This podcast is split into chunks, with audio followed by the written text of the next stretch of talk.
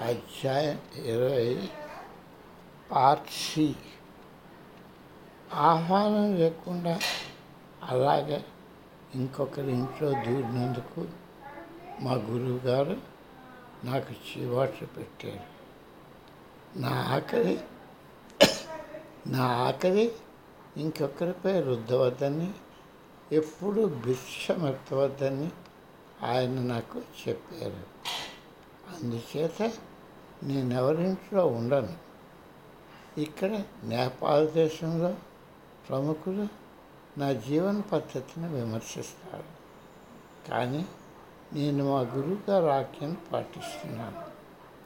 నేను గుడిసెల్లో ఉండాలని చిరిగిన బట్టలు ధరించాలని ఇతరులు ఆశిస్తారు. ఈ ప్రపంచంలో ఇంత దర్జాగా జీవిస్తూ ఓ పౌరుషాలు ఉండటం వారి దృష్టిలో అపచారం. కానీ దేవుడు ఏది ఇస్తే అది నేను తీసుకుంటాను.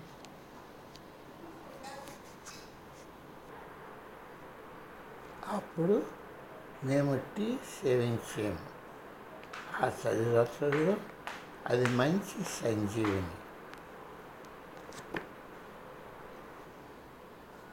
పాము ప్రాణుల్లో అతి ప్రాచీనమైనదని మా గురువుగారు చెప్పారు అని స్వామీజీ కొనసాగించారు. పాము నీటిలో నేలపై చెట్లపై కూడా నివసించగలదు. ఎప్పుడు అపరిశుభ్రంగా ఉండదు. అది దాని చర్మాన్ని ఏడాదికి ఒకసారి విసర్జిస్తుంది. ఇంకొకరు చేసిన కట్నాల కర్మాల్లో నివసిస్తుంది దాని ముఖ్య ఆహారం గాలి. దాని ముఖ్య ఆహారం గాలి. అది ఘన పదార్థ పోషణ ఆహారం తీసుకోకుండా ఆరు నెలలు ఉండగలదు. పాముకు యోగి వంటిది. యోగి పాముగా ఉంటాయి ఆయన మా నుండి ప్రత్యుత్తరం ఆశించకుండా నేను వెళ్ళిపోయే మాట ఉంటే ఏదో ప్రాజెక్టులు నిర్మాణాలు చేయించాలన్న చింత నాకెందుకు అని మమ్మల్ని అడిగారు. నా శిష్యురాలు డాక్టర్ సునందబాయ్ నన్ను అర్థం చేసుకుంది. విమర్శలు గడుపుతున్న సమయం ఫలితాలు ఎన్ని ఉన్నా నా పని మానవాళి కోసమని ఆమెకు తెలుసు నా చివరి క్షణం వరకు పనిలో నిమగ్నై ఉండాలని నా కోరిక. ఆకర్షణ ఎలా ఉంటుందో ఊహించుకోవడం నాకు కష్టంగా అనిపించింది. మాతో కలకాలం మా గురువుగారు ఉండరా? నేపాల్ దేశంలో రాజకీయాలు ఆ మరుసటి రోజు రాత్రి నాలుగు నిమిషాలు రష్యా దేశపు కమ్యూనిస్ట్ నాయకుడు యూరి ఆండ్రపోవ్ మరణానికి గౌరవ సూచకంగా దీపాలు ఆర్పివేయబడ్డాయి తను మాస్కో నగరంలో ఉన్నప్పుడు ఆ నాయకుని స్వామీజీ కలుసుకున్నారు. అందుచేత తెరసాను నన్ను రష్యా రాయబార కార్యాలయంలో తన సంతాపం తెలియజేయమని స్వామీజీ చెప్పారు. కోటలాగా ఉన్న ఆ భవనంలో మేము ప్రవేశించాము ఏం ఆశించాలో తెలియదు పెద్ద జాతీయ పతాకాలు గోడలపై వేలాడుతున్నాయి. దివంగత నాయకుని చిత్రపటం చుట్టూ పూదండలు కట్టబడ్డాయి మంచి పొడగల సైనికులు మమ్మల్ని అందరూ కూడిన గదిలోనికి తీసుకుని వెళ్ళారు లాంఛన క్రియ మొదలైంది. చైనా రాయబారి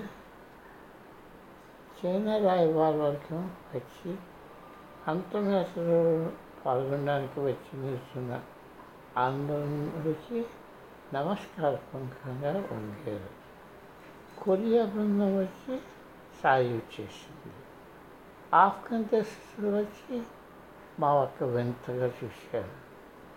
రష్యా దేశస్తులు అతడిలో కొంతమంది మాట్లాడాక యాండ్రో చిత్రపటం ముందుగా ప్రతి వారు సాగి బయటకు వెళుతూ అతిథుల పుస్తకంలో సంతకాలు చేశారు. నేను తెరస సంతకం చేస్తూ ఉద్రేకం చెందాను. స్వామీజీ వ్రాసి అప్పుడే బయలుదేరిన ఎన్లైట్మెంట్ వితౌట్ గాడ్ అన్న పుస్తకం రాజభానికి కానుక వదిలివేశాను. మరుసటి రోజు సిఐఏ రష్యా రాయబారకాలానికి వచ్చిన అమెరికన్లు ఎవరు? వారు ఎందుకు అక్కడికి వెళ్ళారు అని అడిగారని భారత రాయబారి కార్యాలయానికి ఫోన్ చేసి చెప్పారు. నక్షత్రాలు నిండిన ఆకాశంలో చంద్రుడు అస్పష్టంగా కనిపిస్తున్నాడు. ఆశ్రమంలో అందరూ హాయిగా నిద్రపోతున్నారు. ఆ నిశ్శబ్ద వాతావరణంలో తుపాకీ కాల్పులు వినపడ్డాయి.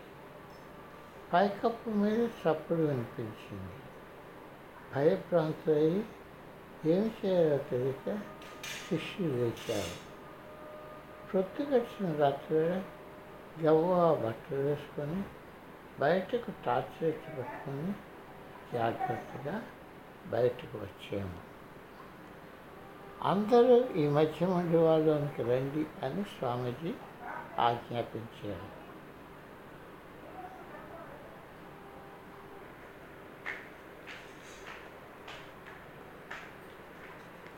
కింద గ్రామంలో ఉన్న స్థానిక పర్వతవాసులు మా క్షేమ సమాచారం తెలుసుకోవడానికి పరిగెత్తుకుంటూ పైకి వచ్చారు. స్వామీజీ వాళ్ళని చుట్టూ కలజూచి ఆ అపరాధుల కోసం వెతకమన్నారు ఎవరో తుపాకులు పేర్చారు. మా రేకుల కప్పులపై రాళ్ళు విసిరారు కానీ అదృష్టవశాత్తు ఎవరికి ఏమీ హాని జరగలేదు. స్వామీజీ మమ్మల్ని బెంగపెట్టుకోవద్దని చెప్పారు. ఆ మిగతా రాత్రికి కాపలాదారులను మూడింతలు పెంచారు. మేము నేపాల్ దేశం వదిలి వెళ్ళే వరకు ఈ రివాజ కొనసాగించారు. మా కాపలాదారులు వచ్చిన నాగంతకులను పట్టుకోవడానికి పరిగెత్తారు కానీ వారు దొరకలేదు. వారిలో ఒకడు రాజధాని వైపు పరిగెత్తుకుంటూ పోయాడని మేము తర్వాత తెలుసుకున్నాం. ఈ ఇబ్బంది ఎక్కడ ప్రారంభమైందో అవగతమైపోయింది. ఇలాగా మమ్మల్ని బెదిరించినందుకు నేను మాత్రం తమకలేదు రాత్రి భోజనం అయ్యాక స్వామీజీని చూడటానికి నేను వెళ్ళాను. అర్ధరాత్రి దాటే వరకు మాట్లాడి మేమేమి చేయాలో పథకం తయారు చేసాము నాకు ఒక పని అప్పగించబడ్డది. నేను అది చేయడానికి ఆనందంతో స్వీకరించాను. మరుసటి రోజు రాజధాని నుండి పోలీసులు ఏమి జరిగిందో తెలుసుకోవడానికి వచ్చారు. మేమేమీ జరగలేదని చెప్పి వాళ్ళని పంపించి వేశాము. స్వామీజీ ఆశ్రమంలోని అతిథులందరినీ వారి భద్రత కోసం రాజధానిలోని హోటల్కు పంపించి వేశారు. బహు కొద్ది మందిని మాత్రమే ఆయనతో ఉంచుకున్నారు. అదే సమయంలో నేను మహారాణికి ఆమెను ఏకాంతంగా దర్శించుకోవడానికి అనుమతిని ఇవ్వవలసిందిగా కోరాను. కొన్ని రోజుల తర్వాత ఆమె అంగీకారం తెలిపి మహారాణి తన హెలికాప్టర్లో వచ్చి ఒక రాజభవనంలో నన్ను కలిశారు. నేను ఎందుకు వచ్చానో? ఆ విషయంపైనే స్పష్టంగా ధ్యానమించి మాట్లాడగలిగే అంతఃశక్తితోనూ స్పష్టతతోనూ ఆమె వైపు నేను నడిచాను. నేను చెప్పదలుచుకున్నదల్లా ఏమాత్రం జంకు లేకుండా చెప్తూ ఆ సమావేశాన్ని నా చేతిలో ఉంచుకున్నానని నేను గ్రహించాను. నేను రాసిన ఉత్తరం చూస్తూ అధికారులు ఎలా చేస్తున్నారో తెలియచెప్పాను.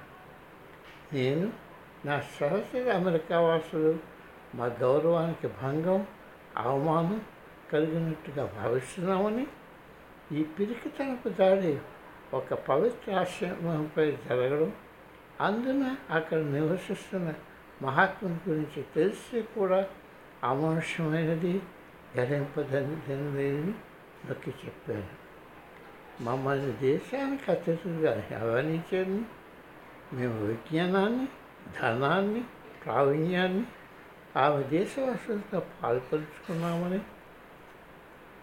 దానికి మారుగా మేమేమీ ఆర్జించలేదని ఆమె తెలిపాను మేము ఆమె ప్రజలకు చేస్తున్న ప్రజోపయోగ కార్యక్రమాలకు ఎందుకు అడ్డు తగ్గుతూ అణచివేస్తున్నారని అధికారంతో అడిగాను. పర్వతవాసుల జీవనాన్ని మెరుగుపరచడానికి చేస్తున్న ప్రతి పని ఉద్దేశపూర్వకంగా ధ్వంసం ఎందుకు చేశారని అడిగాను. ప్రజలను గొప్ప మనస్సుతోనూ సత్యసంధంతోనూ పరిపాలించమని సిఫార్సు చేశాను. మహారాణి దట్టమైన నదువు చదువుకతో వెళుతు నిండిన చిటికి ముందు నిటారుగా కూర్చున్నారు అరగంట తర్వాత ఆ సమావేశాన్ని ముగుస్తూ నిల్చొని రాజమందిరం నుండి వెలుపలకు ఏమాత్రం భయపడకుండా వచ్చి వేశాను. రెండు రోజుల తర్వాత రాజుగారి సైనిక దళాధిపతి దళాధిపతి మరుసటి వచ్చి తన కలియమని ఆహ్వానం పంపారు. మళ్ళా నేను స్వామీజీ ఏం మాట్లాడాలో ముందుగా అనుకున్నాను. తన స్థావరంగా శక్తివంతుడైన గూర్ఖా సైనిక దళాపతిని కలియడానికి డాక్టర్ ఆర్యతో కలిసి వెళ్ళాము. మేమిద్దరం ఒకరికొకరు ఎదురెదురుగా కూర్చున్నాం ఆశ్రమంలో జరిగిన దురదృష్టకర సంఘటన గురించి మర్యాదగా మెత్తబడే మాటలు మొదలుపెట్టాడు. నేను మా గౌరవానికి భంగం కలిగిందని చెప్తూ ఆయన ప్రవర్తనపై కొన్ని ప్రశ్నలు వేశాను. అతను దానికి జవాబు చెప్పడానికి ప్రయత్నించినప్పుడుగా నేను అడ్డు వస్తూ ఆయన వ్యక్తిగత ఆంతరంగిక ఇబ్బంది పెట్టే సమాచారాన్ని అతనికి చెప్పాను దాంతో ఆయన ఒకదాని తర్వాత మరో మరొక మరొక సిగరెట్ కాల్చడం మొదలుపెట్టాడు. చివరిలో ఈ సమావేశ సమయాన్ని వృధా చేస్తున్నట్టుగా ఉందని చెప్పి లేచి వెళ్ళిపోయాడు